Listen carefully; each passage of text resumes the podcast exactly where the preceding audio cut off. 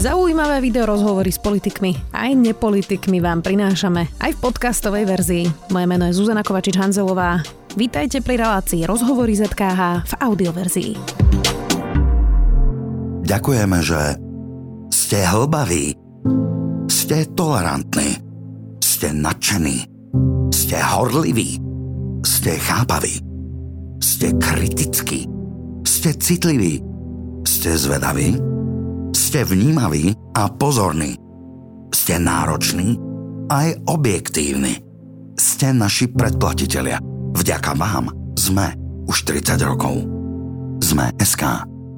Parlament 92 hlasmi schválil zmenu ústavy, ktorá umožní predčasné voľby. Tie by mali byť 30. septembra. Skrátiť volebné obdobie nebude možné na základe referenda, čo rozporuje opozícia na aktuálne témy s poslankyňou SAS a ex-ministerkou spravodlivosti Mariou Kolikovou. Vítajte. Dobrý deň. Tesne pred hlasovaním uh, si koalícia, alebo teda bývalá koalícia, opäť zobrala ešte prestávku 15 eh, minút. Trochu to chvíľu vyzeralo, že vlastne nevedia tie počty. Opäť na poslednú chvíľu, tak hm, tento parlament nedokáže bez stresu a last minute uh, zmien sa ani rozísť dôstojne? Ja myslím, že to je veľmi trefné, ako ste to povedali. Ja osobne som si kladla teraz za cieľ, aby ten koniec bol dôstojný preto som sa, dá sa povedať, istým spôsobom do toho aj vložila a áno, bola som vo veľkej miere teraz e, aktívna, aby tá zmena ústavy, ktorá je dôležitá pre predčasné voľby, aby to bola dôstojná zmena. Tak v tej miere, ktorú som mohla mať v rukách, tak v tej miere som, to, som, sa, som sa to naozaj snažila korigovať, tak by som to povedal. A na poslednú chvíľu sa tam dialo čo, že sa ešte brala tá, tá, tá 15-minútová prestávka? No udialo sa včera to, že uh, bol zrazu nový pozmenujúci návrh od e, poslanca hnutia Sme rodina, Svrčeka, čo samozrejme na novo zamiešalo karty, pretože bolo to v rozpore s tým, čo sme si dohodli. Takže z tohto bolo zrejme, že asi sa bude niečo diať a na novo sa počítali hlasy a by som povedal, že už včera v parlamente sa šírila, ja by som to skôr nazvala taká konšpirácia, že nebude dosť hlasov a treba nájsť iné riešenie. Ale aké iné riešenie by mohlo byť? Mm, nejaká iná zmena ústavy, na ktorej by sa našla 90 Bolo zrejme, že ten návrh, ktorý pán poslanec podal, že by za ňo nezahlasovalo Olano, lebo to bolo v rozpore s tou dohodou, ktorá bola urobená, takže vlastne zrazu tu bolo vnášané zrazu nejaké iné E, možností e, pre vyriešenie situácie, ale ja považujem za kľúčové nakoniec, výsledok bol na základe dohody s, s partnermi bývalej koalície. To, čo bolo kľúčové, je, že to stretnutie, ktoré bolo naposledy v nedelu, tak bolo dôležité, že sme si povedali, že toto v tej ústave budeme mať a ak to tam bude, tak spoločne tie hlasy dáme. Takže, a bavili sme sa samozrejme o tom, aké to vlastne budú počty hlasov a vychádzalo to. A toto bolo potrebné dodržať do konca. Prečo tam teda nakoniec nie je e, aj skrátenie volebného obdobia referendum? Obávate sa, že ak by ste to tam dali, e, tak by ďalšia vláda mohla znižovať kvórum na referendum? Alebo čo je vlastne ten rozpor, prečo to tam e, nemôže byť? Mm. Pretože povedzme si úprimne, ako tých referend, ktoré boli úspešné, máme jedno. Mm. Nie je to vôbec jednoduché referendum niečo také urobiť, čiže v podstate by to tam mohlo byť. To nebude nejaká destabilizácia aj legitimnej vlády, ktorá má väčšinu. No, treba povedať, že e, referendum nie je cesta k tomu, aby sme mali teraz predčasné voľby. Na to, aby, sme, aby parlament teda čo najskôr rozhodol o predčasných voľbách, tak e, buď je na to riešenie cez ústavný zákon alebo cez uznesenie. Takže ja uh, nezdielam ten postoj, že sme teraz niečo zablokovali, alebo ľuďom sme teraz, teraz niečo zobrali, čo nemajú. Môžeme sa kľudne rozpať o referende, či je dobré ho na Slovensku mať alebo nemať a čo to vlastne je. Ono technicky skôr by sa to malo nazývať ľudové hlasovanie aj podľa rozhodnutia ústavného súdu, že skôr toto je ten inštitút, ktorý rozhoduje o nejakých aktuálnych otázkach a nie o zmenách, ktoré súvisia s nejakou legislatívnou úpravou, k čomu skôr by sa malo využívať e, referendum. Ale Uh, ak by sme si teda aj povedali, či už to nazveme referendum a ľudové hlasovanie, že ho chceme mať na Slovensku, tak potom si myslím, že by mala byť s tým spojená ďalšia debata. Je dobré to nechať hocikedy, to znamená, že môžeme vyvolávať uh, takéto hlasovanie ľudí hneď po voľbách, pretože je to nespokojnosť, ako tie voľby dopadli. Ale by to malo byť nejaké obdobie po voľbách, nejaké obdobie pred, e, pred voľbami riadnymi, kedy by bolo nejaké moratórium vlastne na vyvolávanie takéhoto hlasovania, že, že toto si myslím by malo byť potom súčasťou takéto debaty. Takže robiť teraz narýchlo zmenu v ústave, a bez toho, aby sme si povedali, čo to naozaj bude, bude znamenať pre krajinu, tak e, to by som považoval za veľmi nezodpovedné. Dobre, na rýchlosť ale urobili aj e, zmenu, ktorú žiadali Gormatovič na zabetonovanie, alebo zabetonovanie, no tak e, posilnenie toho jedného volebného obvodu, aby som to neposúvala. E, tak viete si, pani Koliková, predstaviť, že čo by tu bolo, keby Smer pár mesiacov pred predčasnými voľbami po páde svojej vlády menil ústavu ohľadom volieb? No, e, my je pravda, že dávame teraz do ústavy uh, ustanovenia k volebnému systému, a teda k princípu pomerného zastúpenia jedného volebného obvodu. Nie som šťastná, že, to tam, že sme to tam takto dali, úprimne. A nebola to ani naozaj naša požiadavka, bolo to, keď sme boli za stolom a hľadali sme tú cestu, tak uh, my sme presadzovali, uh, len teraz vyriešme, aby sme parlamentu tú možnosť rozhodnutia o tých predčasných voľbách dali dali zadosť ústavnému súdu. A to, toto bola naša požiadavka, toto urobme a ja som sa naozaj sústredila na to, že ktoré ustanovenia sú ne, je nevyhnutné k tomu otvoriť a ako to urobiť, aby to bolo jasné, zrozumiteľné a toto bol výsledok. Ale z tej debaty vlastne bolo zrejme, že tie hlasy zo strany Olano nebudú, ak tam aj takéto riešenie nebude. A súčasne je pravda, že sme si povedali aj priamo pri tom rokovacom stole, že je to vlastne sú to tie pravidlá, ktoré teraz máme. A, a ja osobne si myslím, a v tom bola úplná zhoda aj v rámci poslaneckého klubu SAS, že ak sa má meniť kľúč volebný, a to súvisí aj s volebnými obvodmi, ale samozrejme aj s princípom pomerného zastúpenia, no tak by tu mala byť nejaká kvalifikovaná väčšina, ktorá by to menila. Lebo uh, jedna vec je vola ľudu, samozrejme tá sa nemení, tá je daná v rámci volieb a potom ten volebný kľúč vám určuje, kto vlastne v tom parlamente a v tej vláde je. Takže my sme teraz vlastne povedali, že to, čo máme od nepamäti, a tak demok- nie až taká nepamäť? No tak odkedy máme vlastne voľby uh, v demokratickom Slovensku, tak uh, jednoducho takéto voľby tu máme a na základe tohto kľúča, no tak keď ho chceme zmeniť, tak majme k tomu širšiu zhodu politickú. To je všetko a myslím si, že toto je v poriadku. Dobre, rozumiem. Principiálne má sa takto parlament správať k ústave, lebo opäť prosto jeden človek mm-hmm. niečo povie a o týždeň je to ústave. Uh, takto, takto je to samozrejme komunikované. Jeden človek niečo povie a hneď je to v ústave. Tá no debata... jeden. Igor Matovič, aby sme dobre, boli presnejšie. Áno, bola to podmienka Olano. Akože to si treba povedať na rovinu. Bola to podmienka Olano s, s desiatkami poslancov, ktoré Olano má, bez ktorých by sme tú zmenu ústavy nevedeli urobiť. To znamená, my sa teraz môžeme rozprávať, teraz kto mal aké iné požiadavky. Tak stretli sme sa s partnermi bývalej koalície a si myslím, že je v nejakej miere prirodzené, že tá uh, tá zhoda hodnot tu nejaká bola a asi stále je prienikovo, aj keď sme nedokázali zodpovedne vládnuť. Uh, ale, a to je výsledkom potom, uh, ktorý máme dnes, že riešime predčasné voľby, že sme to proste takto už ďalej nedali. A bez toho, aby sme teraz som vymenovala výnikov, uh, tak tam na, pri tom stole sme sa proste dohodli. Dohodli sme sa na tom, že áno, jedna podmienka to, tam táto bude zo strany Olano, ale tá znamená, že to, čo je zákonné pravidlo, tak sa dostane do ústavy. Takže ja s tým nie som nejako šťastná. Úprimne na stole vlastne na rokovaní minulý týždeň bolo množstvo iných vecí. To bol niekoľko, to bolo viac ako 10 strán textu ústavy, ktorý sa mal zmeniť. A teraz nehovorím o odôvodneniach. Ja hovorím o texte zmeny ústavy, ktorý vlastne bol predložený na stôl rokovaní minulý týždeň.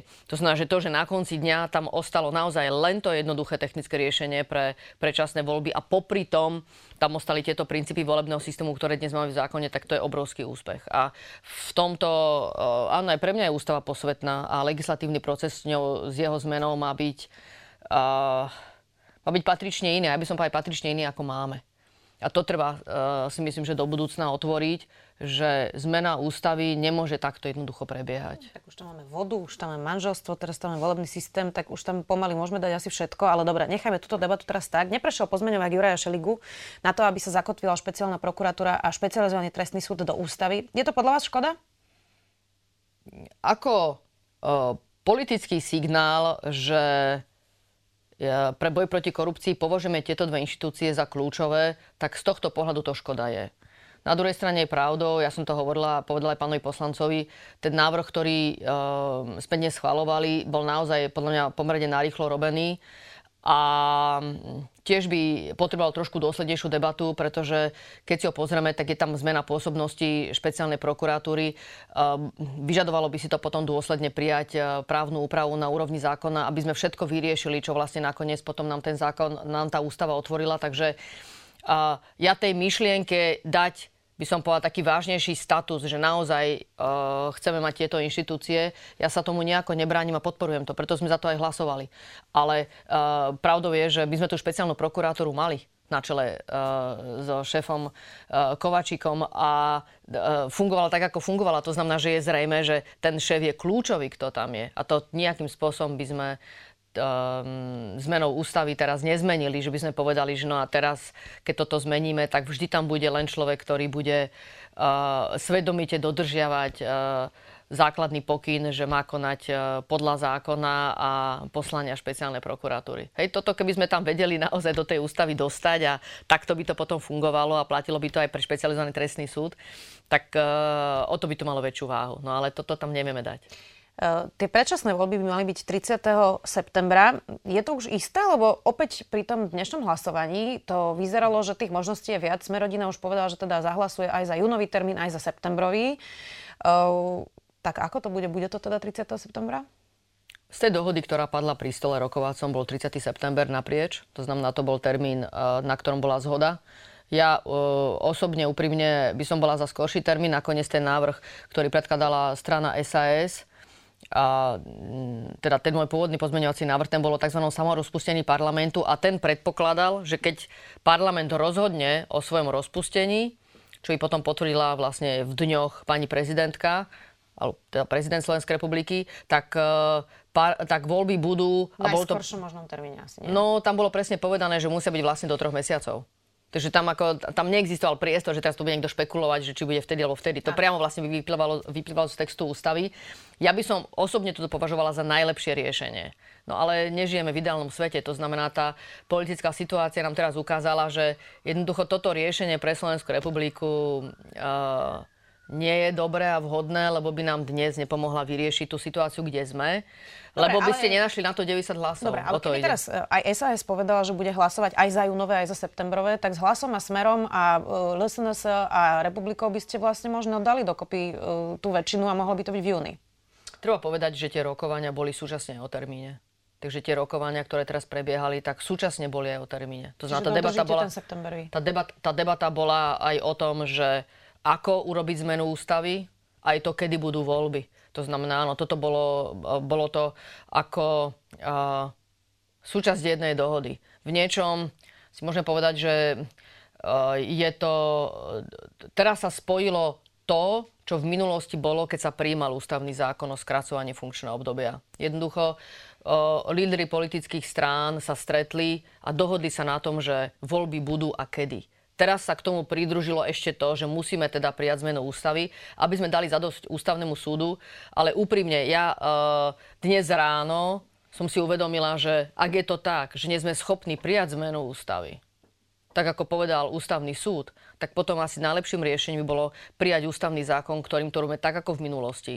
Sice to nebude pekné voči ústavnému súdu, ale bude to pekné podľa Dobre, mňa voči ľuďom. To, čiže toto už ale pasne. prešlo to, áno. Ale či chcem povedať, že vlastne to dohadovanie sa ale tých lídrov vždy bolo o tom, že kedy bude termín volieb. No, že rozumiem, to ale tak teda je. takto, že vždy uh, v histórii Slovenskej republiky sa pomerne rýchlo dohodli tí lídry na tom, že sa to končí prosto. Uh, a že tie voľby budú o pár mesiacov. Aj na termíne. Aj na termíne. Že ako keby toto je naozaj nevydané, táto politická kríza, lebo sa mm-hmm. naťahuje od júla Aký legitimný dôvod by mohlo byť až na voľby e, v septembri? Lebo Jaroslav Naď teda hovorí ako jeden z argumentov rozpočet, že teda e, to by bol problém, že potrebujú aj nejaké právomoci, aby neboli v rozpočtovom e, provizóriu alebo aby neboli vo vyrovnanom rozpočte. Tak to by sa presne vyriešilo voľbami v júni, aby teda tá ďalšia vláda už mala v septembri legitimitu, v oktobri schválila rozpočet a bolo by všetko vyriešené. Jediný legitimný dôvod, ktorý ja vidím, je, že je to politická dohoda. A je to najneskorší, by som povedal, možný termín. Bohužiaľ, len na tomto termíne bola dohoda pri tomto rokovacom stole, kde sme dohodli všetko ostatné, čo s tým súvisí. Takže uh, je to kompromisné riešenie. Ja osobne s ním nie som šťastná, ale uh, dohody si treba ctiť a keď sme sa na tom dohodli a prešla aj zmena ústavy, o to viac si myslím, že by sme mali potom rešpektovať aj tento termín, ktorý medzi bývalými koaličnými partnermi padol. Poďme teda aj na mm, vašu osobnú budúcnosť a budúcnosť SAS. Budete teda na tých voľbách v septembri, ak budú v septembri, to ešte uvidíme, na kandidátke SAS? Áno, ale toto tiež je dohoda, ktorá padla um, už dávnejšie, keď uh, sme ako platforma za Spravodlivé Slovensko odišli zo strany za ľudí a dohodli sme sa zo stranou SAS na spolupráci, tak uh, súčasťou tejto dohody bolo, že ak ja budem kandidovať v ďalších voľbách, tak budem na kandidátke SAS. Toto jednoducho padlo, toto, a platí táto to? dohoda. Lebo vy môžete zmeniť uh, názor. By som nerešpektovala dohodu, ktorá bola. A nakoniec som aj členkou SAS. Takže platí to. Platí to. Vyzerá to, že e, voliči SAS, vaši voliči, sú trochu zmetení z toho, čo vlastne strana posledné mesiace robila. Odchod z vlády, ale pád nechcete, potom pád vlády, ale predčasné voľby nechcete, teraz predčasné voľby, ale až v septembri, lebo taká je dohoda. E, vyzerá, že aj tie preferencie vám klesajú, dokonca podľa posledného prieskumu Ipsos pre denník N máte jadro voličov len 3%. Hmm. Tak to vyzerá, že vaši voliči vlastne veľmi nepochopili, čo ste posledné mesiace robili.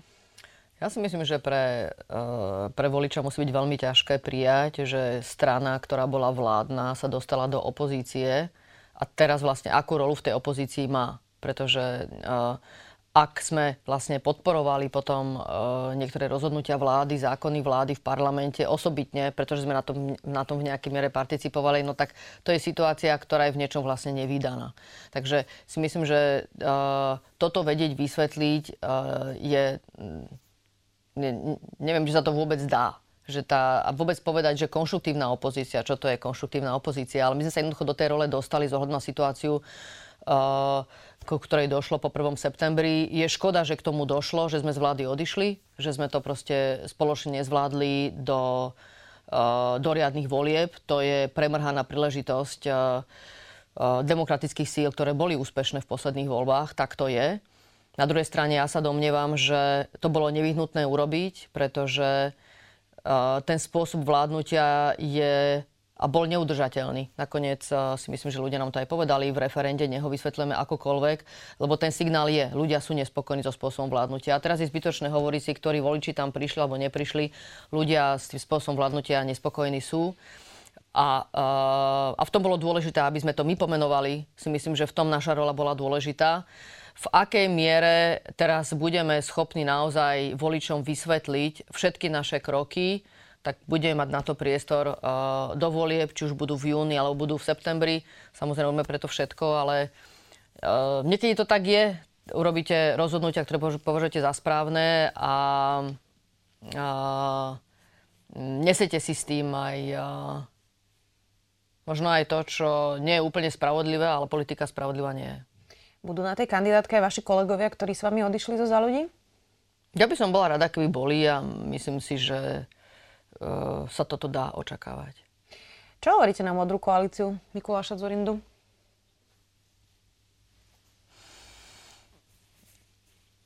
Držím im palce, nech im to vyjde.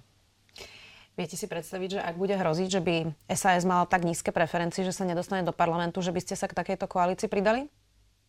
Mm, ja si myslím, že nikdy nehovor nikdy, ale v, v tomto momente mm, tomu nedávam teda asi taký veľký priestor. Zatiaľ to k tomu nesmeruje. Čo s novou stranou premiéra Eduarda Hegera? Náhodou vás nevolal, aby šli, ste šli s ním do toho nového subjektu, projektu, už akokoľvek to bude vyzerať? Ja si myslím, že tým rozhodnutím, že som vstúpila do strany SAS, tak som jasne, čo sa týka mojej osoby, ukázala karty a myslím si, že to bolo správne rozhodnutie, dobré rozhodnutie a nejako o tom nechcem špekulovať. A myslím, že ani nikomu nedám na to priestor. Poďme aj k Marošovi Žilinkovi. E, použil ďalší paragraf 363 pre ďalšieho politicky exponovaného človeka, konkrétne teda poslanec Smerodina Martin Borguľa. Vy ste boli dlho ešte ako ministerka zdržanlivá v tom komentovaní, respektíve v tom kritizovaní Maroša Žilinku. Hovorili ste, že chcete veriť tomu životnému príbehu, ktorý doteraz poznáme. Akú má podľa vás Maroš Žilinka motiváciu takto nazvem to pomáhať, možno je to komentatívne, ale nechám to na vás, obvineným politikom a nenechať to na súdy? Nerozumiem Nerozumiem eh, generálnemu prokurátorovi, prečo to takto robí. Naozaj nerozumiem. A strácam sa v tom, že Maro Žilinka, tak ako som ho poznala predtým, ako sa stal generálnym prokurátorom, tak jednoducho je pre mňa inou osobou, ako je tá, ktorá teraz vystupuje ako generálny prokurátor. No ale čo, niečo sa stalo?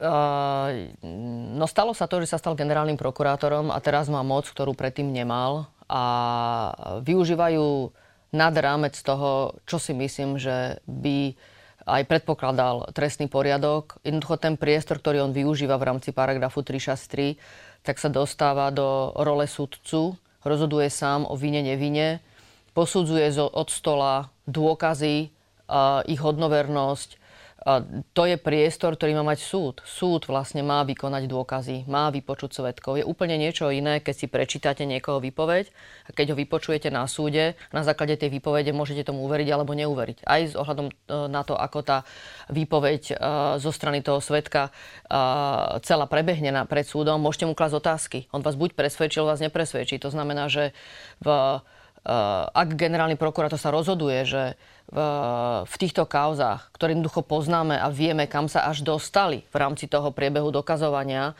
že to zrazu sekne a nedá ten priestor súdu, tak si myslím, že v tomto už prešiel za hranicu, ktorá mu patrí. Jednoducho tá už mu nepatrí. Jozef Čenteš, ktorý písal tento paragraf svojho času e, a bol teda zvolený generálny prokurátor, ale nikdy neprišiel do funkcie, pretože Ivan Gašparovič ho nevymenoval, hovorí, že takto e, to nemysleli, mm-hmm. keď písali ten paragraf a jeden z tých argumentov, ktorý hovorí, je, že takto vážne má zasiahnuť generálny prokurátor iba pri závažných porušeniach, nie pri hociakých porušeniach. Zároveň to teda prezidentka dala na ústavný súd už po tom, čo to poslanci poslali na ústavný ja. súd. Uh, tak ako dlho nás bude, teraz nechcem to tak nazvať, že naťahovať ústavný súd, ale ne, nemá toto byť ako keby jedna z priorít, ktorú by sme chceli naozaj poznať, že takto teda rozklúčujeme na ústavnom mm. súde, že ako to vlastne je? Bolo by dobré, aby k tomu ústavný súd čo najskôr zaujal stanovisko. Uh, niečom ľahšia cesta by bola, že by sme zmenili zákon, aby sme to jasne povedali v tom zákone. Takto vlastne, keď sa ukazuje, že tá prax pri tom ustanovení je tak široká, že je to nad rámec toho, ako podľa mňa je delba moci v štáte. Jednoducho máme tu súdy, ktoré majú rozhodovať o vine, nevine a tu zrazu generálny prokurátor, ktorý, e, jeho rola základná má byť, že zastupuje štát pri stíhaní pachateľov trestnej činnosti.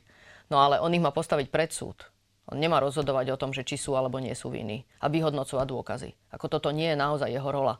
Takže on sa tu, tu niekde dostal a uh, to je proste chyba, ktorá tu nastala v systéme, ktorý máme. Takže ja dúfam, že keď to nedokázali politici, nedokázal to parlament, vláda, že je teraz priestor ústavnému súdu, aby to skúsil napraviť on. Nemali by to urobiť čím skôr? Mali. Existuje nejaká páka na ústavný súd, aby to urobil čím skôr? Verejný tlak. A ten ešte nie je? Je. Aký máme teraz ústavný súd? E, tá história ústavného súdu je rôzna na Slovensku. V časoch, keď bola predsednička Iveta Macejková, tak reputáciu veľmi dobrú nemal. Naozaj sa vtedy v tom čase hovorilo, že závisí od toho, ktorý senát prípad dostane a také bude rozhodnutie a podobne. Je to teraz lepšie, pretože treba povedať, že odkedy zvolili pána Fiačana do predsedníckej stoličky, veľmi ho nevidno. Nie je to nejaký výrazný uh, predseda ústavného súdu. Nie je to škoda? Myslím si, že svojou osobnosťou predseda ústavného súdu nie je ten, ktorý by mal potrebu sa uh, prezentovať uh, v médiách možno tak ako iní predstavitelia uh, štátnych inštitúcií. V niečom je to, ja to považujem aj za dobré, že nemusí byť až tak videný. Stačí vlastne, že budú videné dobré rozhodnutia ústavného súdu. A v tomto si myslím, že jednoznačne to vedenie ústavného súdu v jeho osobe je niekde úplne inde ako sme mali to vedenie predtým. Ako a v tom Čiže z mojej strany, ako Iveta z mojej strany v tom má áno, veľkú dôveru určite aj hodnotovo, principiálne tam, kde ústavný súd patrí. Myslím si, že sa, že sa o to všemožne usiluje, aby tam bol. Ale čo sa týka rozhodnutí ústavného súdu, no tak e, ak sa posudzuje ústavno zákonom, no tak o tom rozhoduje plénu. To znamená, že mm, e, predseda ústavného súdu sa môže starať organizačne o to, aby sme mali čo najskôr tie rozhodnutia e, vynesené zo strany ústavného súdu, ale to rozhodnutie jednoducho závisí od pléna. Ešte sa vrátim k tomu Marošovi Žlinkovi, lebo vy ste hovorili, že teda niečo sa zmenilo, keď prišiel do tej funkcie. Uh, mohol by ho niekto vydierať? Môže mať nejaké politické motivácie Maroš Žilinka? Alebo ako si to má človek vysvetliť takúto veľkú zmenu? No, zohľadom na to, že ja osobne tú zmenu vidím, tak samozrejme takéto špekulácie sú potom na stole. O tomto špekulovať nechcem. Ale skutočne ja vidím teraz niekoho iného ako toho, čo som poznala predtým. Očakávate, že bude kandidovať na prezidenta Maro Žilinka? Alebo je to len politická klebeta? Neviem, ale aj to by dávalo nejakú logiku. Poďme teraz um, ešte aj k ministrovi Karasovi. Trestný zákon už má ísť eh, najbližšie týždne do parlamentu. Minister Karas ponechal status quo pri trestoch za korupciu, hoci teda uh, sa pred pár mesiacmi začala tá debata, respektíve Boris Kolár sa vyjadril, že by znižoval tie tresty mm-hmm. za korupciu. Nepodarila sa tam ale zmeniť definícia znásilnenia, zostáva pôvodné znenie, ktoré si policajti často vykladajú tak, že žena musí klásť aktívny odpor, aby to bolo znásilnenie, pričom väčšina žien v, takomto, v takejto situácii zamrzne a nevie sa brániť. Minister Karas eh, povedal v tomto štúdiu tento týždeň, že OČTK E, deklarovali, že ak by to zmenili, tak by to bolo nevykonateľné pre nich a opisoval to aj slovami, že či by si páry museli spisovať súhlas pred sexuálnym stykom. Tak skúste z vášho pohľadu povedať, pretože vy ste to chceli zmeniť, mm. že ten argument očeteká, že oni by vlastne nevedeli rozlíšiť, kedy tá žena s tým súhlasí alebo nie, či je validný alebo nie je. Mm, to podľa mňa vôbec nejako neobstojí. A sa mi zdá, že pán minister spravodlivosti skôr sa cíti ako advokát e, potenciálnych pachateľov trestnej činnosti ako obeti, že mm, bolo dobré asi, aby mal aj s tým nejakú skúsenosť. E, ja som teda mala skúsenosť aj ako advokátka sa byť aj na strane poškodených a obetí. A, a musím povedať, ako žena som sa dostala do situácií, kedy viem presne, čo to znamená, že človek zamrzne a dievča zamrzne, lebo sú to najčastejšie obete. A, nechcem teraz e, rodovo robiť z toho stereotyp, ale najčastejšie obete... To sú fakty. Áno, sú to, sú ženy. fakty, presne tak. Sú to ženy, sú to mladé dievčatá. Sú to dievčatá, ktoré sú uh, nezrelé z ohľadom na svoj vek, uh, aktívne klas odpor. A ja môžem kľudne povedať, ja mám vlastnú skúsenosť s tým. A bolo to som bola športovkyňa a jednoducho pri niektorých e, súťažiach sme boli v telocvičniach a tam sme prespávali a mala som presne takúto skúsenosť, e, s ktorou som sa musela nejak vysporiadať. A z na svoj vek som nevedela dostatočne klas odpor, teda nedošlo k znásilneniu, aby bolo jasné. Ale uh, jednoducho bola som obťažovaná a, a viem presne, čo to znamenalo, pretože z ohľadom na ten vek a ten, kto to voči mne aktívne prejavoval, tak bol oveľa starší biatlonista. A Čiže potom som to... preváha? Bola tam jasná fyzická mm-hmm. preváha, samozrejme, ale potom som to vyriešil so svojím trénerom, upratali sme si to, prišiel sa mi ospravedlniť, takže už sa to neopakovalo. Čo tiež by som považovala, že, že zohľadom aj na tú nezrelosť vekovú som sa dokázala potom voči tomu postaviť Uh, ale uh, to proste tak nie je, že keď rovno niekoho tam nepriškrtíte a uh, neubližíte mu na zdraví v rámci tých možností fyzických, ktoré tá žena má, alebo to dievča, že to znamená, že s tým súhlasí. A určite veľmi dobre ten aktívny páchateľ vie, že jednoducho tá žena s tým nesúhlasí, alebo to dievča. A nejakým spôsobom mu nedala najavo, že by s tým súhlasila. Takže a súvisí to samozrejme aj s mentálnou vyspelosťou, veď uh, a určite s tým, čo um, čo to žena alebo dievča zažije vo svojom vlastnom živote. To znamená, že zohľadom na to, ako sme vychovaní, tak môžeme sa cítiť, by som povedala, viac seba istý v takýchto situáciách, potom uh, robiť rozhodnutie, aby sme aktívne kladli odpor alebo vyhľadali pomoc a rozmýšľali nad tým, ako v tej situácii naozaj uh, sa z toho čo najskôr vyslobodiť. Ale potom sú jednoducho uh, ženy alebo dievčatá, ktoré nemajú takú výbavu preto, pretože sami uh, žijú v um, ale majú také proste osobné skúsenosti, že ich tomuto ich vlastné prostredie neviedlo, aby sa vlastne dokázali brániť. Takže toto všetko vieme, to sú fakty a neurobiť právnu úpravu k tomu, aby sme chránili obete, uh, ja tomu nerozumiem. Mm. Iné psychológovia uh, hovoria, že na to sú normálne vedecké vysvetlenia zmien v mozgu, prečo uh, niekto zamrzne a niekto, niekto nie.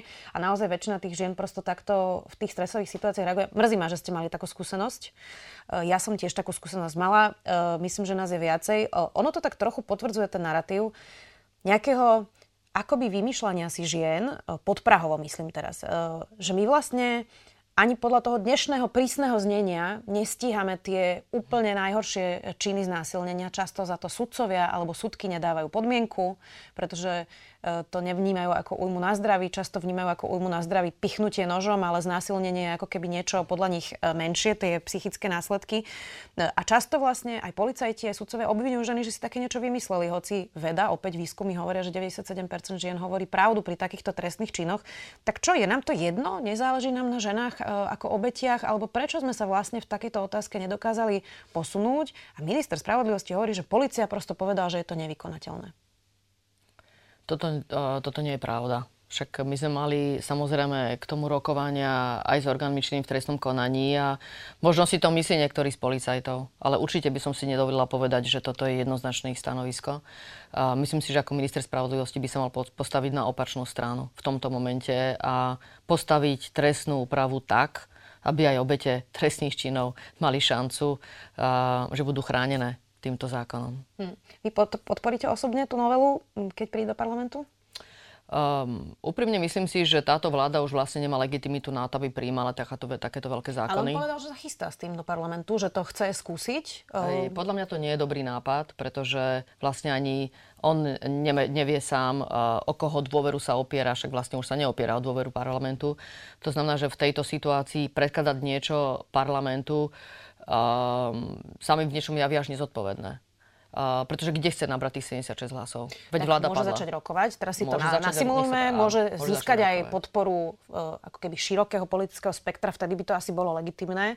Uh, ak je to teda odborná vec, práve ten, tá, táto novela trestného zákona, tak vie podľa mňa aj sám nájsť podporu. A teraz sa pýtam iba na vás Nie osobne, je to odborná, že... je to aj politická vec. Áno, Veď rozumiem. samozrejme podľa mňa to, že jednoznačne, ak definujeme trestné činy, bavíme sa o hodnotách spoločnosti, ktoré chce chrániť, chce ísť chrániť až tak prísne, že vlastne ich chráni trestným zákonom a potom k tomu dáva aj primerané trestné sedzby s ohľadom na to, aké hodnoty uh, uh, to sú, ako prísne ich chce chrániť. Takže toto podľa mňa je aj vo veľkej miere veľmi vážna politická otázka. Um, osobitne, ak sa bavíme potom o, o trestnom čine znásilnenia, veď e, keby sme sa pozerali na odborníkov, tak potom by jednoznačne tam takáto právna časť napríklad mala byť. To máte pravdu. Aj tak sa pýtam, ak to náhodou príde do parlamentu, vy, vy osobne by ste to podporili? Musím sa pozrieť, ako to bude naozaj vyzerať. A ak by sme o tom rokovali a bol by potom takýto priestor, ja by som určite chcela, aby sa vrátila do hry tá právna úprava, ktorá tam bola. Aký minister je podľa vás minister Karas? E, on v zásade nemá veľký mandát, bolo jasne ohraničené, že je to dočasná funkcia. Hovorí teda, že je odborník. E, je oklieštený postojmi Smerodina, je oklieštený postojmi Igora Matoviča aj konzervatívcami e, v tej vláde, za ktorú vystupuje funguje. Na druhej strane na tom trestnom zákone robil, na reforme mm. tvrdí, že robí a v júniu spustí. Žiadnu kauzu nemá, čiže je to dobrý minister? Tak treba povedať, že nastúpil do rozbehnutého vlaku už predloženej reformy, rovnako trestného zákona, um, rovnako aj novely trestného poriadku. Neviem, že či v akej miere vlastne na tom sa bude pracovať, nepracuje sa ďalej. Je dobré, aby reforma sa spustila. Je škoda, že ju posunul. V tom si myslím, že bol príliš opatrnícky a, mm, a osobitne, keďže chcel meniť aj spôsob, ako budú vznikať tie správne súdy a chcel odtiaľ úplne vypustiť tie previerky, tak si myslím, že to nebolo, nebolo to dobré pre, pre justíciu na Slovensku. Takže vidím, že má viacero strachov, ktoré s ním pracujú pri rozhodovaní, kde by mal byť podľa mňa viac údernejší. Ale je to jeho slobodné rozhodnutie, rozhodol sa on ísť teraz do tejto vlády. Hamran, Štefan Hamran hovorí, že vyšetrovania sú krehké. Bojuje sa teraz najbližšie mesiace o to, myslím teraz v kontexte tých predčasných volieb, či budú alebo nebudú vyšetrené kauzy po vražde Jana Kuciaka a Martiny Kušnírovej? Myslíte teraz ohľadom na to, že či budú, nebudú predčasné voľby? Mm-hmm. No ono je to tak, že ak, ak e, hovoríme, že táto vláda uvoľnila ruky policii, no tak ich uvoľnila od roku 2020. Máme teraz rok 2023. Ak policia dôkazy má, samozrejme, že aj ten priestor pre prácu policie eh, musí byť v nejakom časovom priestore, pretože je to o zozbieraní dôkazov, eh, vypočutí. To sa nedá urobiť zo dňa na deň. Tomu rozumiem. Ale na druhej strane si naozaj nemyslím, že pár mesiacov teraz rozhodne o tom, že či nejaká kauza sa vyšetrí alebo nevyšetrí. Jednoducho, ak tam tie dôkazy sú, tak ich treba predložiť súdu čo najskôr aj s obžalobou a posunúť to ďalej. V tomto celom rola generálneho prokurátora nám to naozaj stiažuje, pretože veci, ktoré už mohli byť na súde, sa tam nedostali. A, a v tomto generálny prokurátor má veľmi silný nástroj, do toho zasahuje a v tom si myslím, že ak by takto fungoval ďalej, tak by nám nepomohli ani voľby v riadnom termíne. Mm. On má mandát na 7 rokov. Čo teda s týmto, keď hovoríte? Mnohí mu už nedôver, nedôverujete. Ak by ste boli v ďalšej vláde, tak treba odvolať Maroša Žilinku, treba zmeniť zákon, aby skončil? To, čo treba urobiť je, um, ak nám nepomôže ústavný súd, tak jednoznačne urobiť zmenu paragrafu 363, nedať mu takýto priestor, uh, ktorý má v zákone, uh, ktorý sa domnieva, že má, tak by som povedala, lebo uh, on ho podľa toho ustanovenia zákona, ja som presvedčená, že nemá. Takže ak nám ústavný súd v tomto nepomôže dať do poriadku uh, jeho prax uh, na základe paragrafu 363, tak jednoznačne ho treba zmeniť. Treba ho zúžiť, aby generálny prokurátor nemal možnosť veci, ktoré sú zrele pre súd, aby nám ich stopol. To keď tak v jednoduchosti môžem povedať. A uh, potom treba prokuratúru inak zadefinovať v ústave. Ústava o prokuratúre nehovorí takmer nič.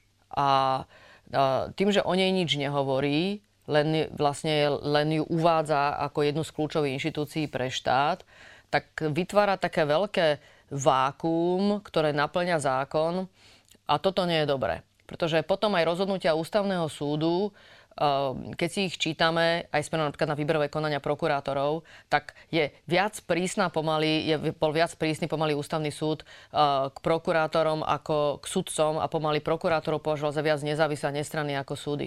Prokuratúra normálne má spadať pod riadnu kontrolu aj pod vládu, aj pod ministra spravodlivosti pre navrhovanie napríklad disciplinárnych disciplinárnych podnetov pre najvyšší správny súd. Takýto minister spravodlivosti vôbec nemá, aj keď to k sudcom má. A ďalej, potrebujeme normálne otvoriť celú prokuratúru, výberové konania. To sú všetko veci, ktoré treba zmeniť. Hmm.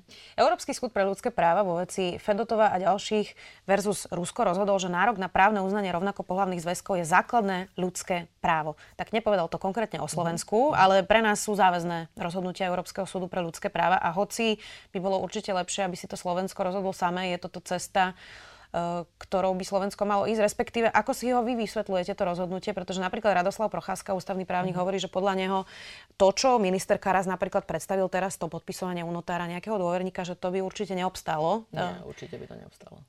Ak by teraz niekto išiel tou cestou zo Slovenska, mm. skončilo by to tak, že aj u nás by sa to považovalo za ľudské právo, aby mali zväzky e, rovna, rovna, páry rovnakého pohľavia?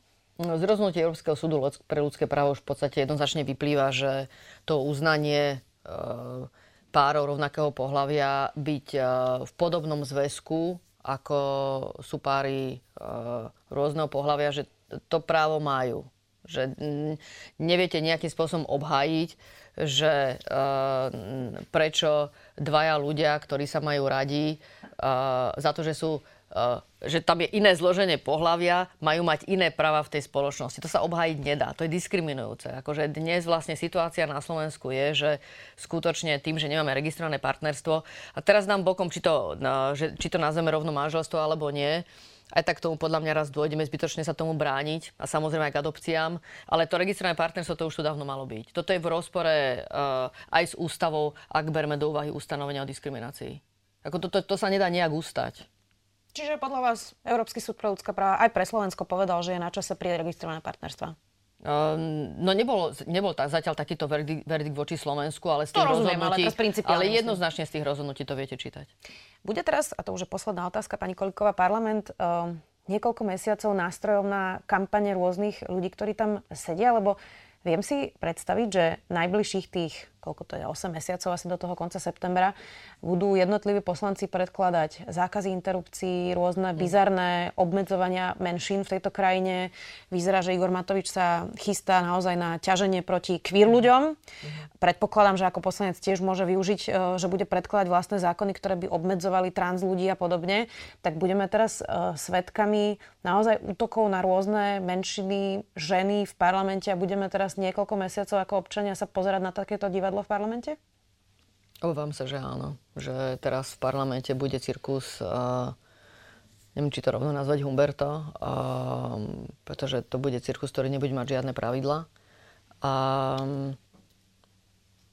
každá politická strana, každé politické hnutie cez poslanecké návrhy bude robiť, robiť volebnú kampaň. To sa proste udeje. Ako bude to nechutné divadlo, áno, toto nás bohužiaľ čaká. Uvidíme, či 30. septembra, ako sa dohodnete. Ďakujem, že ste si našli čas. Poslankyňa SAS, ex-ministerka spravodlivosti Mária Koliková. Ďakujem. Ja vám ďakujem. Počúvali ste podcastovú verziu relácie Rozhovory ZKH. Už tradične nás nájdete na streamovacích službách, vo vašich domácich asistentoch, na Sme.sk, v sekcii Sme video a samozrejme aj na našom YouTube kanáli Denníka Sme. Ďakujeme. Ďakujeme, že ste hlbaví, ste tolerantní, ste nadšení, ste horliví, ste chápaví, ste kritickí, ste citliví, ste zvedaví, ste vnímaví a pozorní. Ste nároční aj objektívni. Ste naši predplatitelia. Vďaka vám sme už 30 rokov. Sme SK.